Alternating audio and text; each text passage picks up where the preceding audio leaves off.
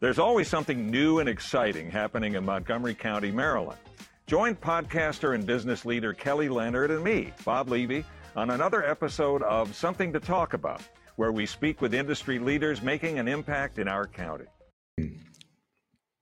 Avevo un po' di tempo adesso, eh, insomma, per, per parlare un po' con voi, anche perché in questi giorni mi sono arrivate molte richieste, eh, molte domande, e devo dire che alle volte, piuttosto che preparare un video molto strutturato, insomma, impostato un po' a mo' di lezione, eh, che forse mi sta anche un pochino mh, stretto come, come format.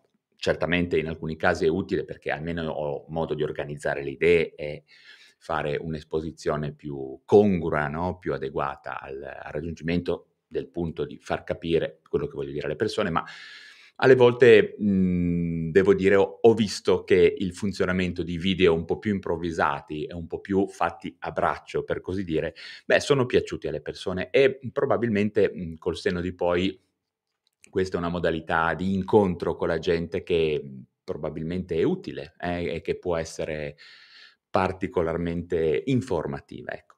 Ehm, intanto vi saluto, chi siete, chi siete già in trentaquattro, bene, mi fa piacere. Eh.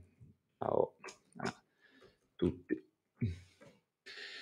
Bene, um, oggi volevo parlarvi di, di, insomma, di quello che vedete dal titolo, insomma, che è una delle domande, uno degli argomenti che più frequentemente eh, le persone mi propongono eh, di, di affrontare. E beh, questa mattina mi sembrava il caso di, di farlo. Ecco, insomma, ero preso bene in questa, in questa direzione. Il titolo che ho dato a questo, mh, appunto, a questo video è, è legato al tema degli antidepressivi. Eh. Ci sono molte domande che le persone fanno eh, ai medici a riguardo degli antidepressivi, anche per il fatto che sono farmaci molto prescritti e, come dico spesso, alle volte addirittura sovraprescritti, eh, per una sorta di eccesso diagnostico, per un tentativo di aiutare in qualche maniera le persone, ma devo dire è un tentativo che, se non è ben supportato da una diagnosi adeguata e da uno specialista o da un medico comunque che sa bene che cosa sta facendo, alle volte può non essere fruttuoso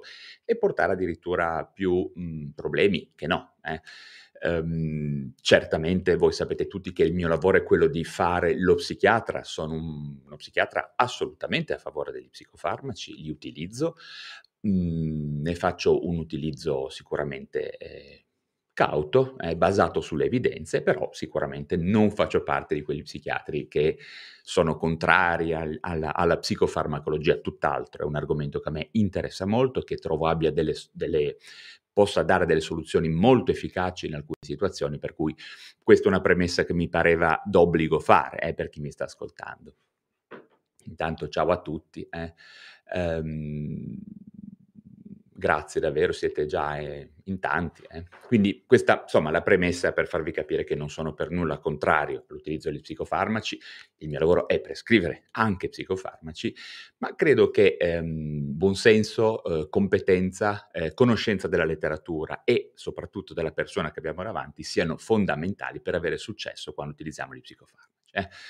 Ma adesso andiamo un pochino alle domande che mi fanno spesso le persone quando si parla di eh, antidepressivi nello specifico. Eh, l'ultimo video l'ho fatto un po' su quello, adesso era ehm, un pochino il prolungamento di quella specie di manuale eh, sul, sulle funzioni, sulla neurobiochimica degli antidepressivi. Quindi eh, le domande sono un po' queste. Ehm, che cosa eh, può succedere se vengono usati per molto tempo gli antidepressivi?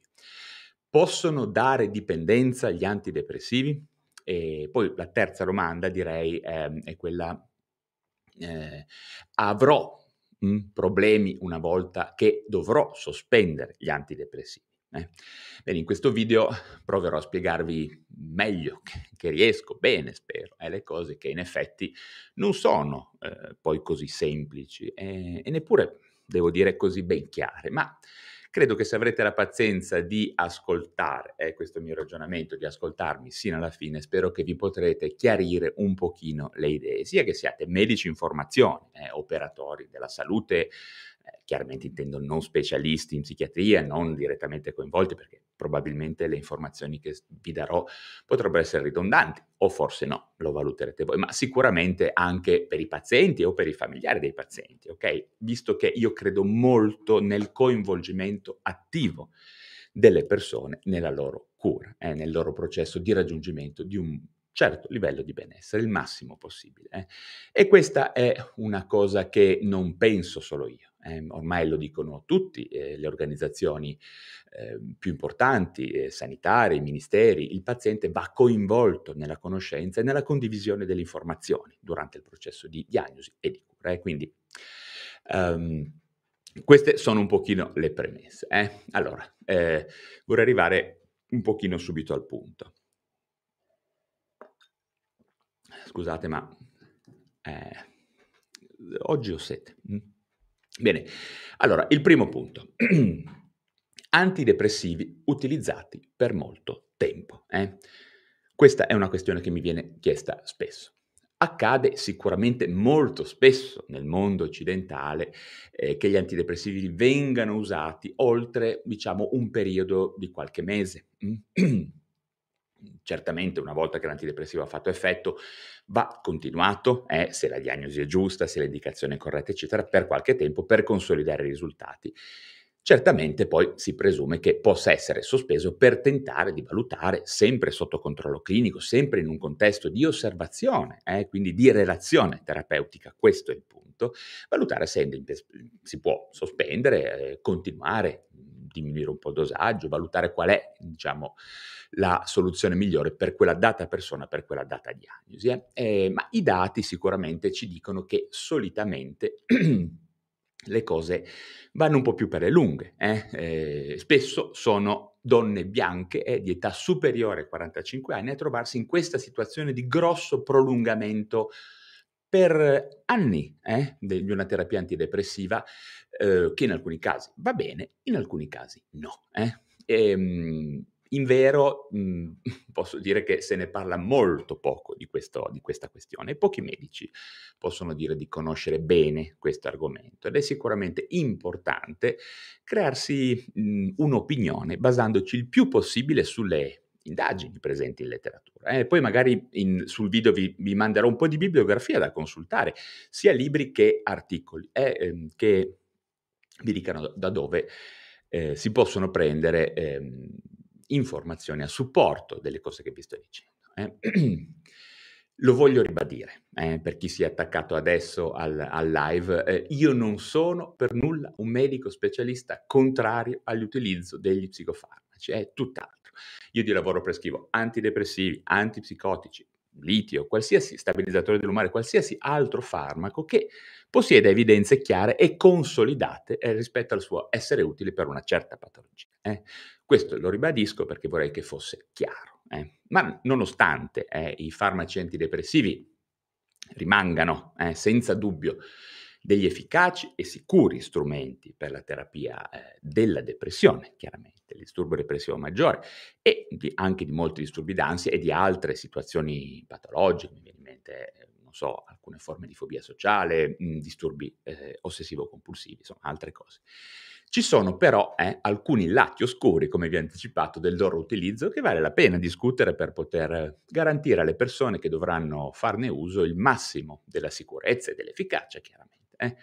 Infatti sino a qualche anno fa, diciamo sino ai primi anni duemila, tutti i medici affermavano che gli antidepressivi si possono, anzi alle volte si devono usare per molti anni senza problemi, che non danno astinenza, che non generano dipendenza, praticamente non hanno effetti collaterali. Eh, questo praticamente un po' il problema che poi si è manifestato negli anni. Praticamente uno lo prende un antidepressivo per sempre. Eh. Allo stato attuale queste affermazioni, eh, alla luce di molti studi, molti case reports, diverse meta-analisi prodotti negli ultimi anni, sembrano decisamente quasi tutte da rivedere un po'. Eh.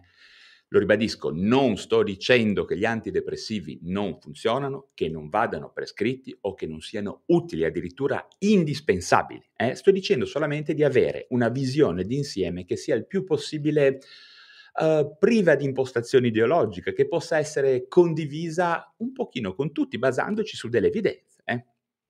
Quindi badate bene che i farmaci antidepressivi rimangono un presidio terapeutico dotato di un ottimo rapporto rischio-beneficio, ok?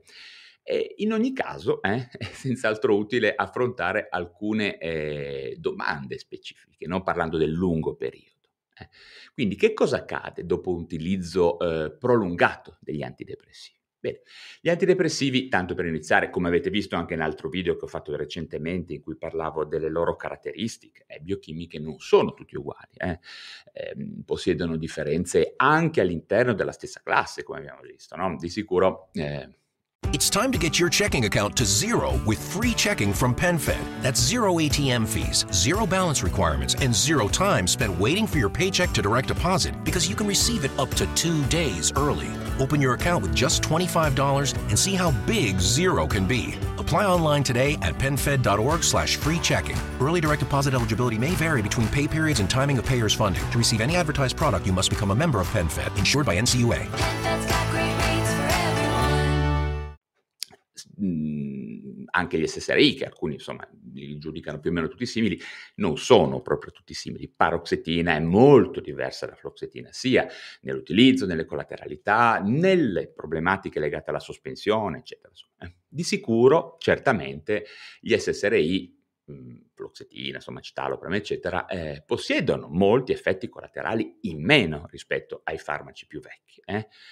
Eh, ad esempio i triciclici, no, come amitriptilina, clormipramina, eccetera. Certamente sono anche meno efficaci in alcune situazioni, eh, però insomma al giorno d'oggi è sicuramente la classe di farmaci che possono essere considerati la prima linea, no, per iniziare un trattamento. e, sicuramente, eh, se è vero che gli effetti collaterali degli antidepressivi nel breve periodo eh, sono molto noti, studiati e, e molto ben comunicati, si spera, alle persone, eh, quello che accade nell'utilizzo prolungato mh, di molti anni è, è meno noto, mh, eh, di sicuro molto meno comunicato ai pazienti e probabilmente anche meno chiaro a noi medici. Eh. Eh, parlando di S S R I, eh, ovvero di inibitore del reuptake della serotonina, gli effetti collaterali nel lungo termine sono, insomma, abbastanza noti, eh?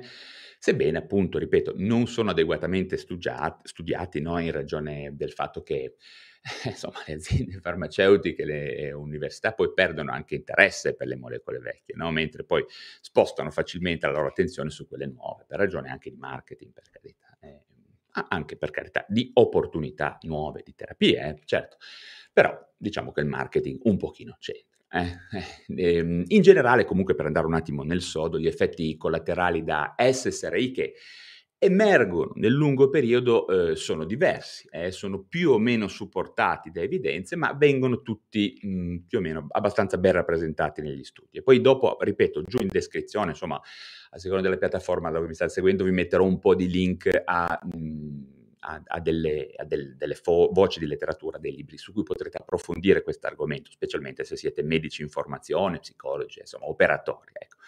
Ma anche chi sono eh, diciamo eh, i familiari o i pazienti che eh, stanno utilizzando queste molecole. Beh, io credo sia corretto eh, rapportarsi a queste informazioni e averne perlomeno un'idea chiara, eh, priva di impostazione ideologica, ma basata appunto su Su, su evidenze, quelle perlomeno presenti, e la scienza è fatta così.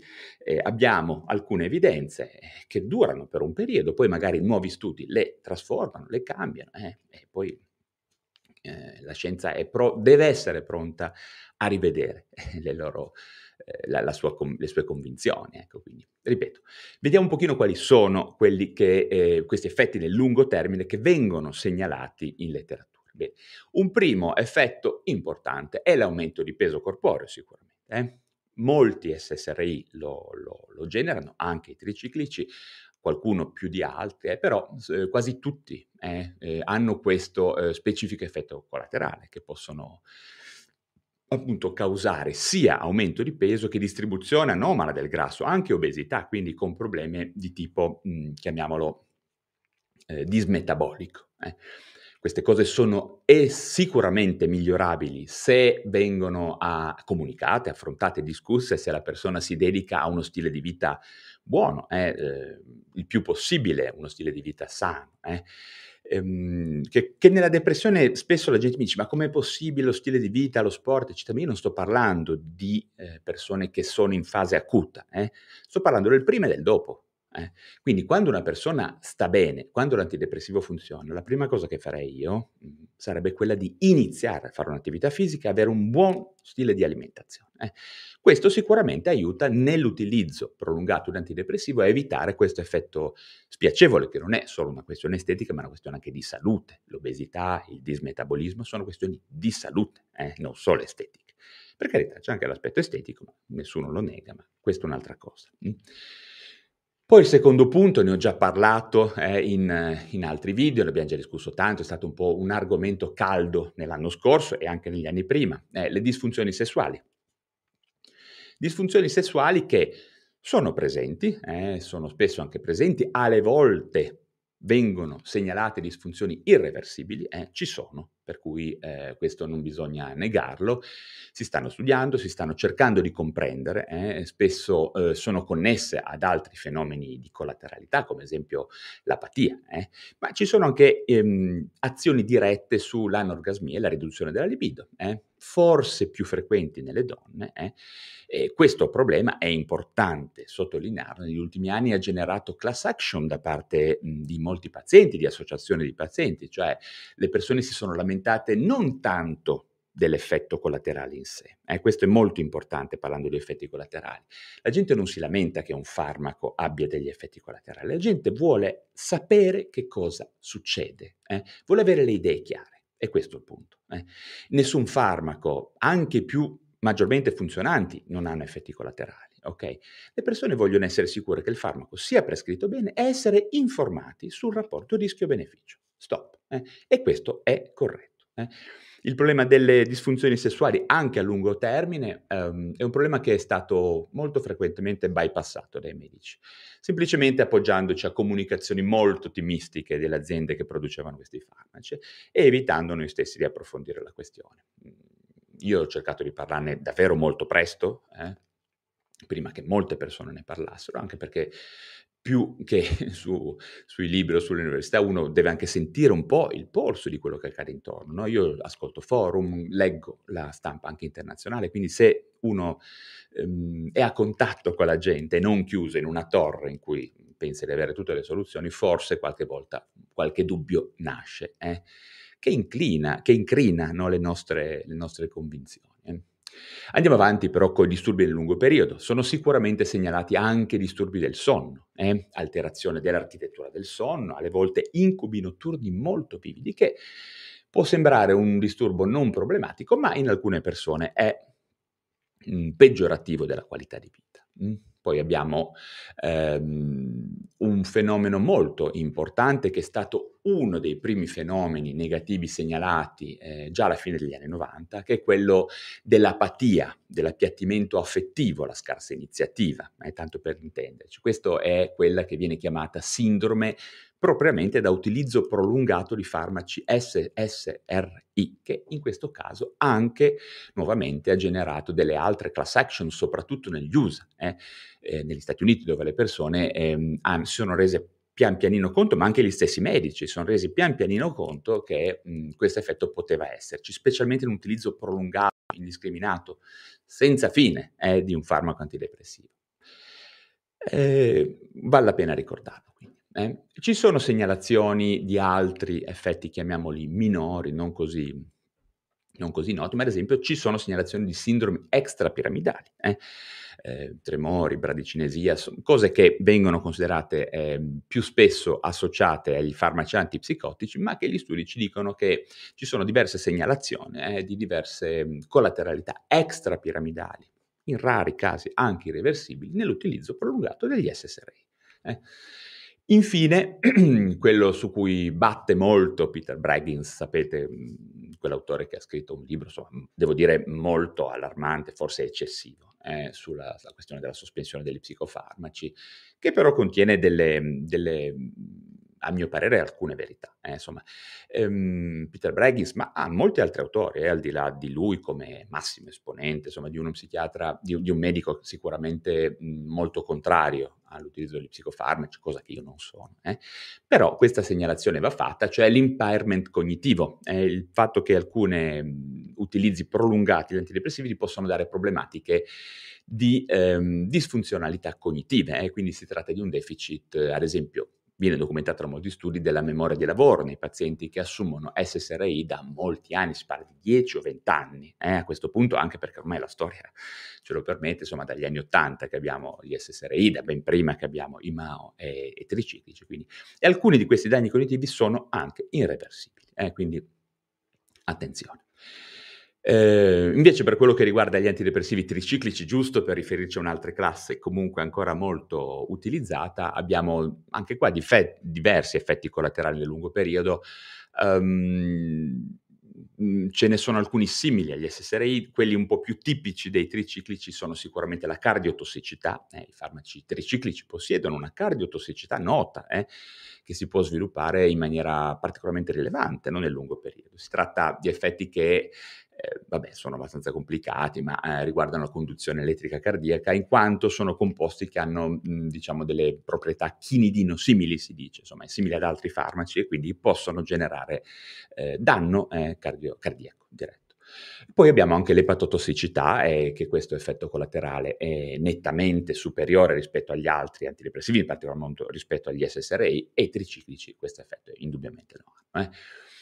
Ci sono anche segnalazioni di, di epatiti, no, nel lungo periodo, quindi di, di danni epatici più grossi. Quindi comunque chi deve necessariamente, chi ha bisogno, perché ci sono persone che possono avere bisogno di usare triciclici per lungo tempo, mi raccomando, il controllo eh, della funzionalità cardiaca e epatica è davvero un obbligo, quindi farlo con una certa regolarità e fate tutto questo ovviamente sempre sotto controllo medico. Eh. Poi vabbè, quali effetti nel lungo periodo abbiamo per gli altri antidepressivi, eh? Come vi dicevo nell'altro video, quindi i N A S A come la mirtazapina, i SARI come il trazodone, i NARI, la reboxetina, l'agomelatino, il bupropione, insomma.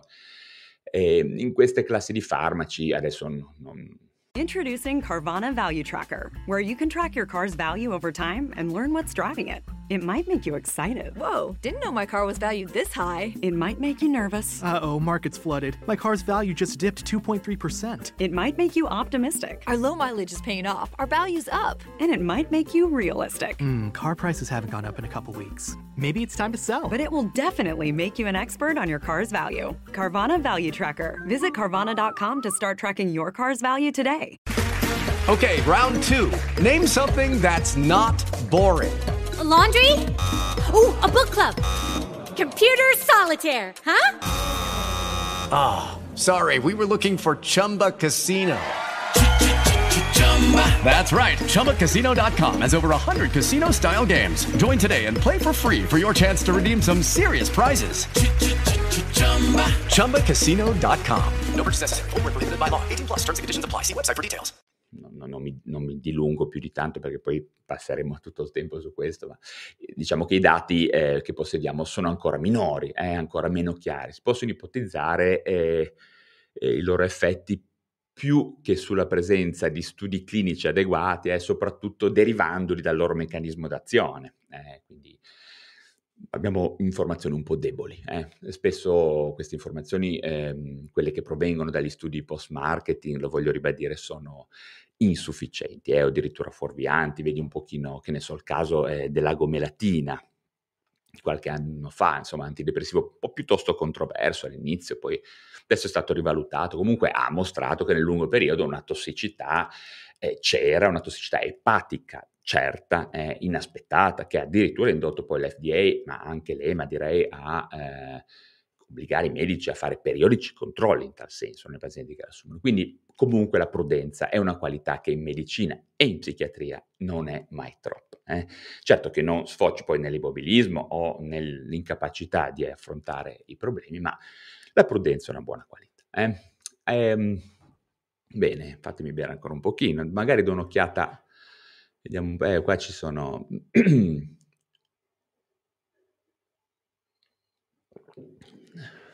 mm. boh.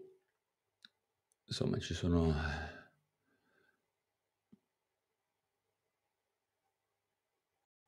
un po' di domande.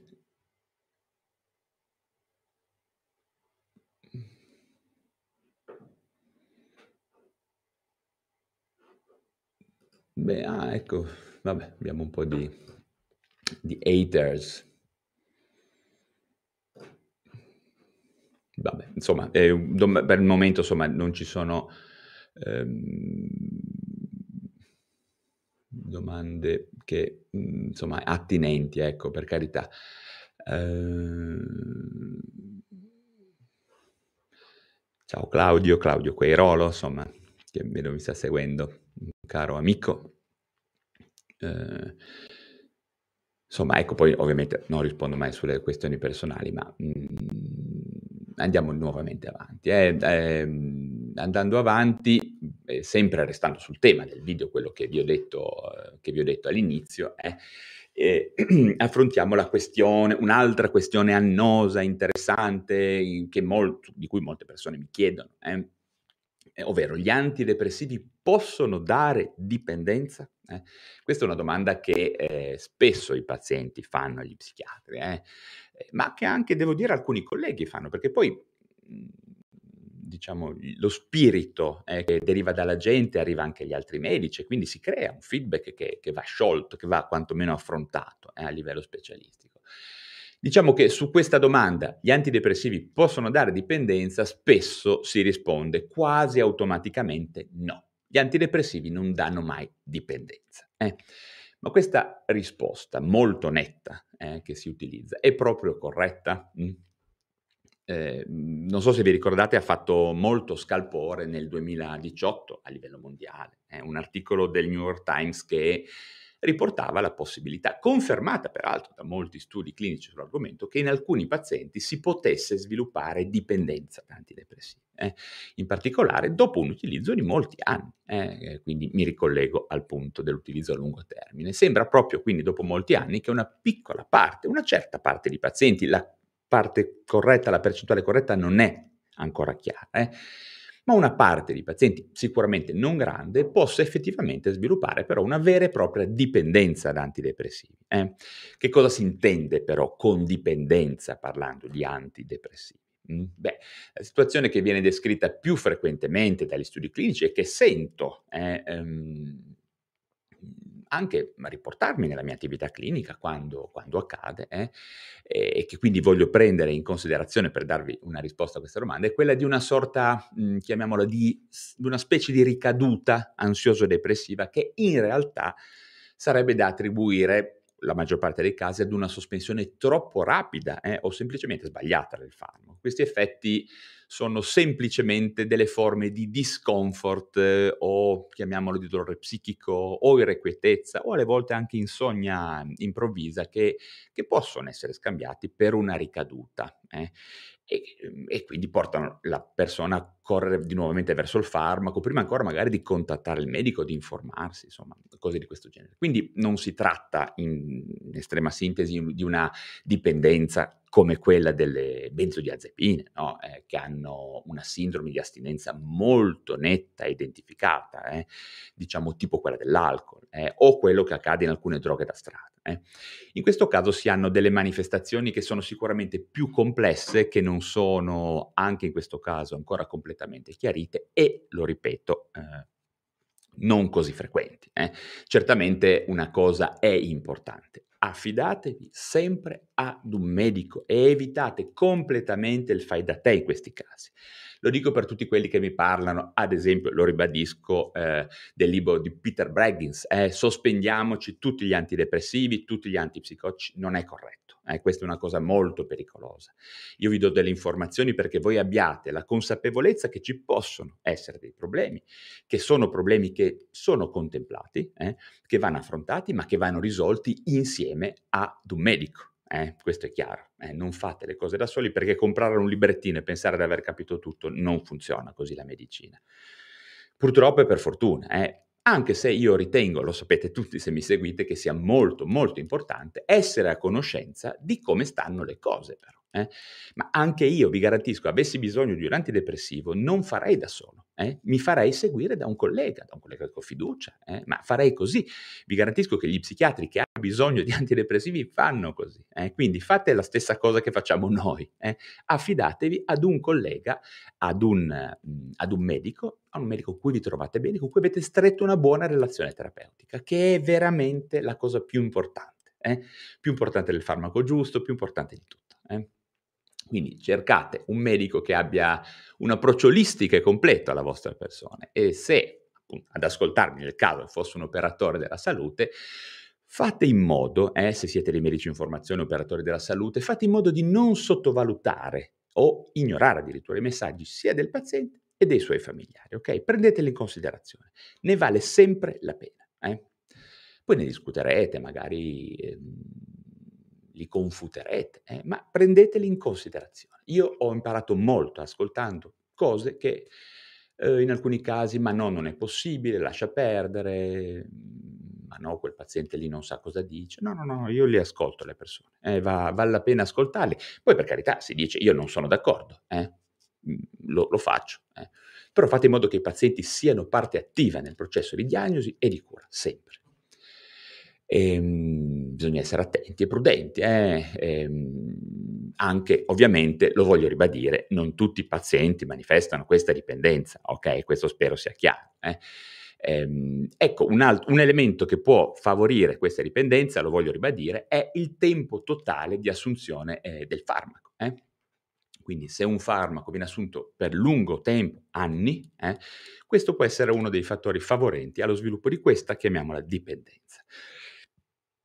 Certamente vi, ehm, vi confermo nuovamente che, benché poi vi segnalerò degli studi clinici, ma mh, questi studi clinici, quelli che mh, ci sono al momento, eh, a me non risulta che ce ne siano di nuovi e risolutivi, ehm, tutta questa mole di informazioni eh, non è esaustiva, eh, ma purtroppo pare nuovamente che nessuno, tantomeno le aziende, neppure l'università, abbia la, motiva- eh, diciamo, la motivazione ad affrontare l'argomento con, eh, con serietà, anche se, lo voglio ribadire, nel mondo ci sono decine di migliaia, centinaia di migliaia, forse di persone, che assumono antidepressivi da ben più di qualche anno, eh, magari ben più di cinque anni, eccetera. Ok.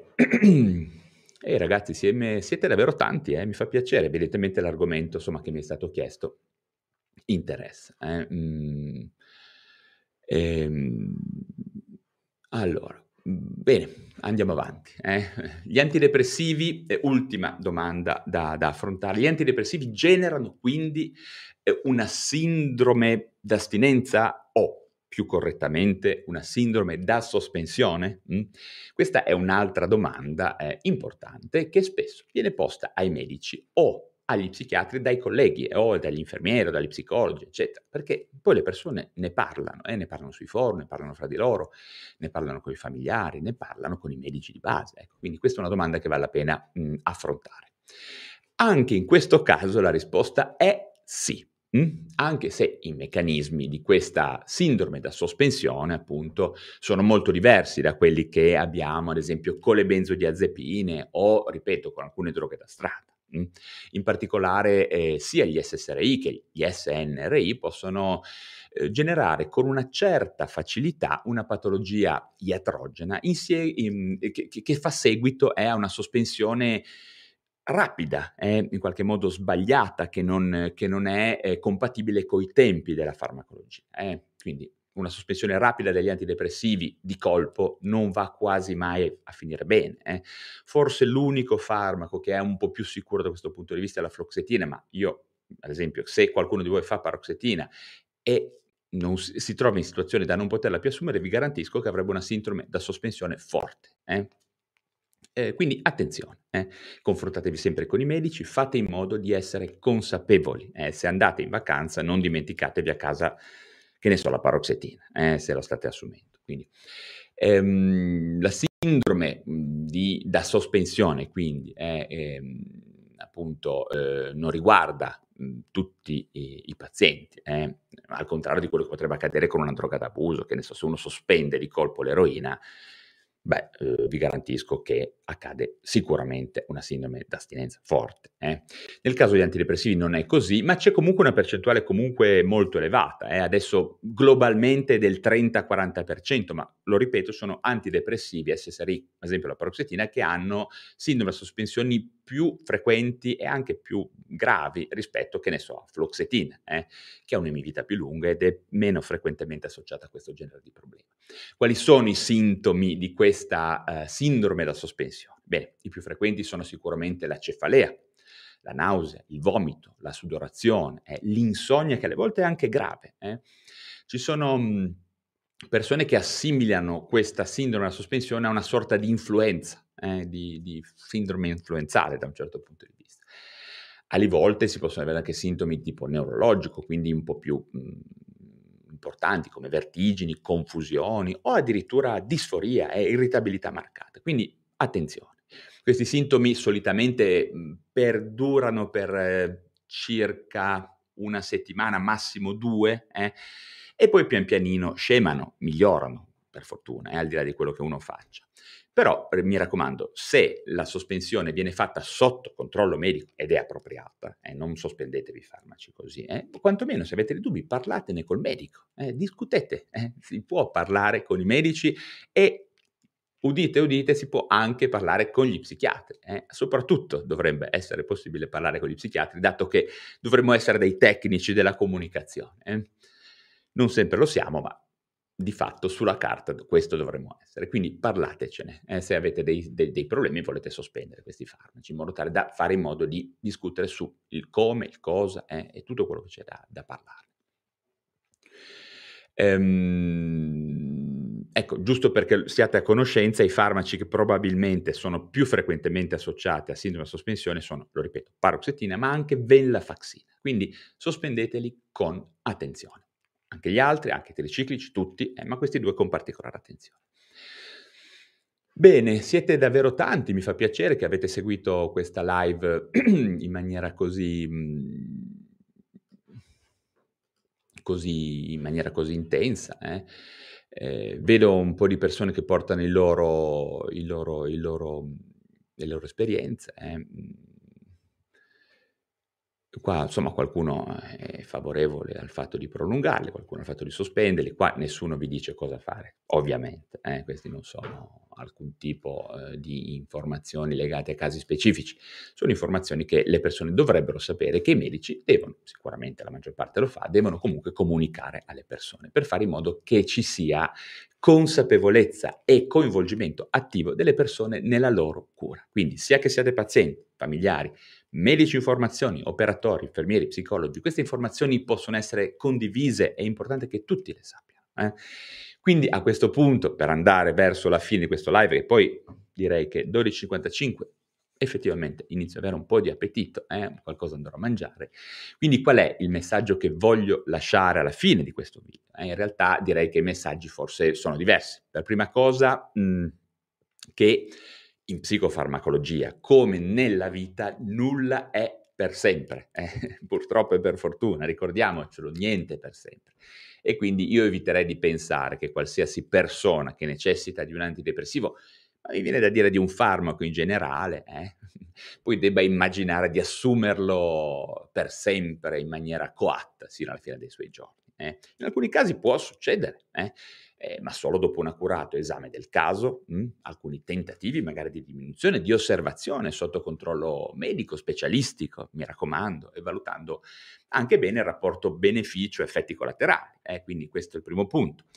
In secondo luogo, come dico sempre, se una persona deve assumere un farmaco, eh, ha necessità di assumere un farmaco e eventualmente avere a che fare con alcuni effetti collaterali, eh, cosa che accade quasi per ogni farmaco, bene, essere certi che la diagnosi sia corretta e che il farmaco abbia effettivamente un senso. Mh? Questo è un punto su cui io batto sempre. Troppe volte vedo disturbi dell'adattamento, situazioni in reazione allo stress, incapacità di far fronte a plurime sorgenti di stress, eh, curate a sproposito con gli antidepressivi. Eh.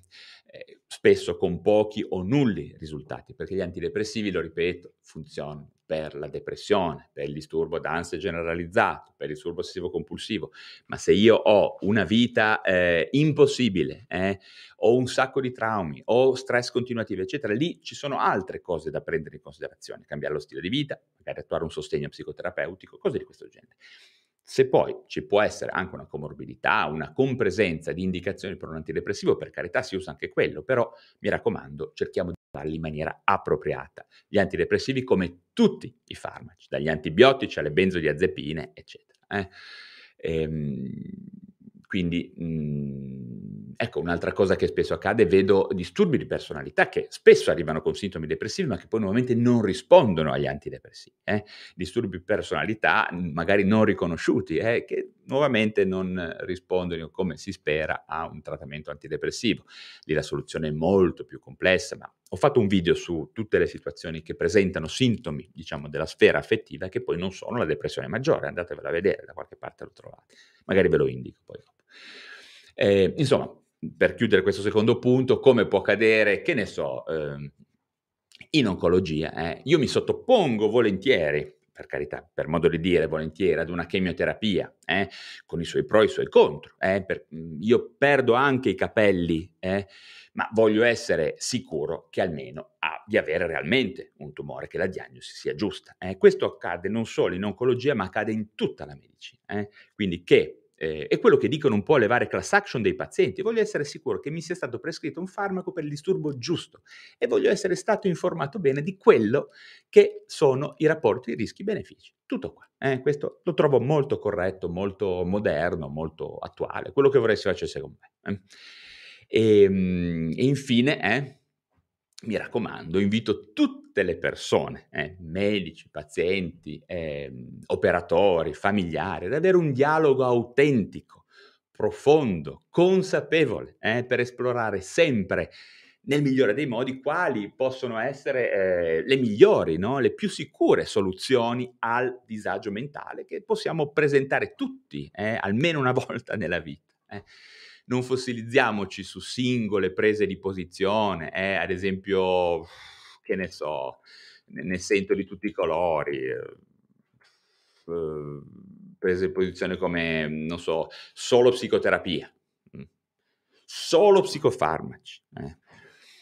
Diciamo, favoriamo la possibilità di introdurre interventi ibridi, eh, in cui la terapia viene ritagliata sulla persona, eh, riconoscendo bene le caratteristiche della persona che abbiamo davanti, le sue caratteristiche globali, eh, ripeto, un approccio olistico alla persona, che non vuol dire olismo ormai eh, nella mente delle persone a che vedere con eh, aromaterapia, cristalli, no, non vuol dire quello, olistico vuol dire una persona, inclu- cioè evitare della divisione cervello-corpo, eh, fare in modo che una persona venga considerata globalmente, le sue caratteristiche, le sue comorbidità, quali altri disturbi ci sono, il suo ambiente, dove lavora, dove vive, che famiglia ha, tutto, eh, che venga considerata in maniera globale la persona. Eh. Quindi interventi ibridi, eh, considerare la persona mh, in maniera olistica e eh, non dimenticatevi mai, cosa su cui nuovamente chi mi segue lo sa, ehm, che la nostra salute mentale dipende anche e alle volte soprattutto dal nostro stile di vita. Eh. Stile di vita eh, è un aspetto su cui io credo tantissimo, eh, che spesso merita di essere modificato. La sfida è riuscire a cambiare alle volte. Eh. Di questo comunque, di lifestyle psychiatry, eh, psichiatria e stile di vita, ne ho già parlato in altri video e sicuramente ne parlerò in altri video e riguarderà eh, il libro che sto scrivendo, ho iniziato a scrivere in questi giorni. Eh. Andate a vedere P S I Q, P S I Q punto I T, andate a dare un'occhiata e vedrete l'avanzamento dei lavori. Eh. Eh, ma ne avremo modo di riparlare. Bene, eh, a questo punto eh, ho appetito, eh? grazie davvero per avermi seguito, se vi sono stato utile come sempre datemi un like, se vi piacciono questi argomenti che tratto iscrivetevi alla piattaforma digitale dove state seguendo, eh?